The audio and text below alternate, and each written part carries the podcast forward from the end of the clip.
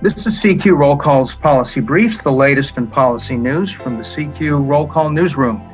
I'm Paul Krawczak. Acting White House Budget Director Shalanda Young met with the Senate Budget Committee today to answer questions about President Joe Biden's fiscal twenty twenty-two budget and some, some interesting hints of what may be ahead uh, came out of this hearing. South Carolina Senator Lindsey Graham, who's the ranking Republican on the committee, told Young that Republicans will not support Biden's budget, which is no surprise. But then he asked her, when do you think we should have bipartisan discussions about uh, a top line for spending, a spending limit for defense and non-defense that we could all agree on? Now, Shalanda Young, the White House budget director, did not lay out a timetable. She said the House and Senate Appropriations Committees will have to start working on this, and they will start off basically with what Biden has proposed, which is a very small increase in defense and a much bigger increase in non-defense. But then she said it does have to be a bipartisan process. Now, under question from another senator, another Republican senator, Rick Scott from Florida, uh, Young admitted that Biden's proposals would be in peril if the Senate does not pass Biden's proposed tax increases. Uh, Biden has proposed raising the corporate income tax and raising other taxes to uh, pay for uh, his spending proposals. Shalanda Young said, if the Senate doesn't pass the offsets, the tax increases, which are offsets to spending, the budget would be in danger. So we would have to see uh, what the Senate and House ultimately consider. Now, another interesting point that was brought up has to do with uh, Biden's proposed tax increase.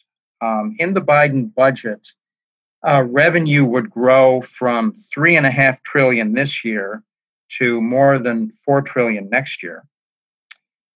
That is about a seventeen percent increase. And Rick Scott, the senator, said he's never seen a revenue increase that big at the federal government level ever. Uh, but the question remains, um, if, if Democrats are not able to get the support to increase revenue to that degree, um, the uh, the White House and Democrats may have to uh, trim back their spending plans. Senate Budget Chairman Bernie Sanders um, sort of went in the other direction. Um, rather than talking about scaling back the package, he said he would like to go beyond what Biden has proposed in some areas. For example, the Biden budget proposes for the government to pay for two years of community college for every American. Sanders said he would like to go beyond that, which suggests that Sanders may be proposing um, a- additional subsidization of, of higher education beyond the uh, two years of community college. There was praise for the uh, Biden budget from uh, Democrats, predictably. Uh, Tim Kaine, uh, senator, Democratic senator from Virginia, uh, praised the budget for for its spending being paid for with tax increases.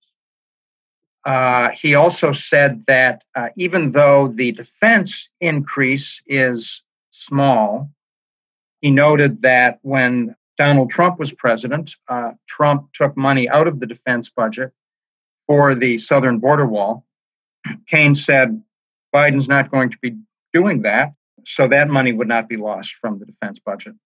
Uh, finally, uh, there was some talk about economic growth. Now, the White House has uh, projected that the economy will grow about five percent this year and about three percent next year. That's what was forecast in the budget.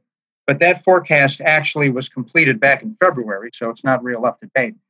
Shalanda Young, the budget director, said that when the White House updates its budget uh, later this year, she expects that the uh, the economic forecast will be stronger than it is in the current budget. It will be fascinating to see how this all plays out in the weeks and months ahead. I'm Paul Krawczak with C Q Roll Call.